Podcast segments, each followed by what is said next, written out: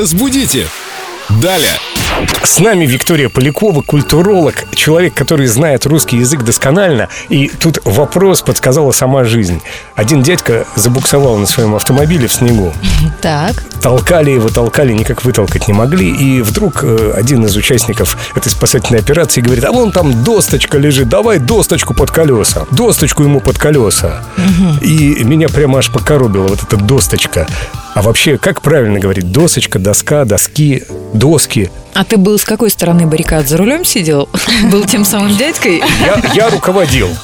Всем говорил, как надо правильно делать. И как правильно говорить? Скажи нам ты, Вика. Звучит это все, кстати, как какая-то современная сказка про репку, где они там. Это было похоже, да. Но надо сказать, что все эти варианты досточка, досочка, досточка, Дощечка. кроме дощечки, это все разговорные варианты, все уменьшительно-ласкательное, которые действительно можно услышать в разговорной речи, но единственным корректным вариантом будет дощечка. Так. Надо это запомнить. Но не досочка. Не досочка, и не досточка, и не досточка. Все это забыли. Доска и дощечка запомнили. Да. И помогаем другим водителям. Если нужно выбраться, дядьки, как Семен сказал.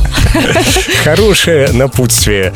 Давайте помогать друг другу все люди-братья. Peace. Разбудите! Далее!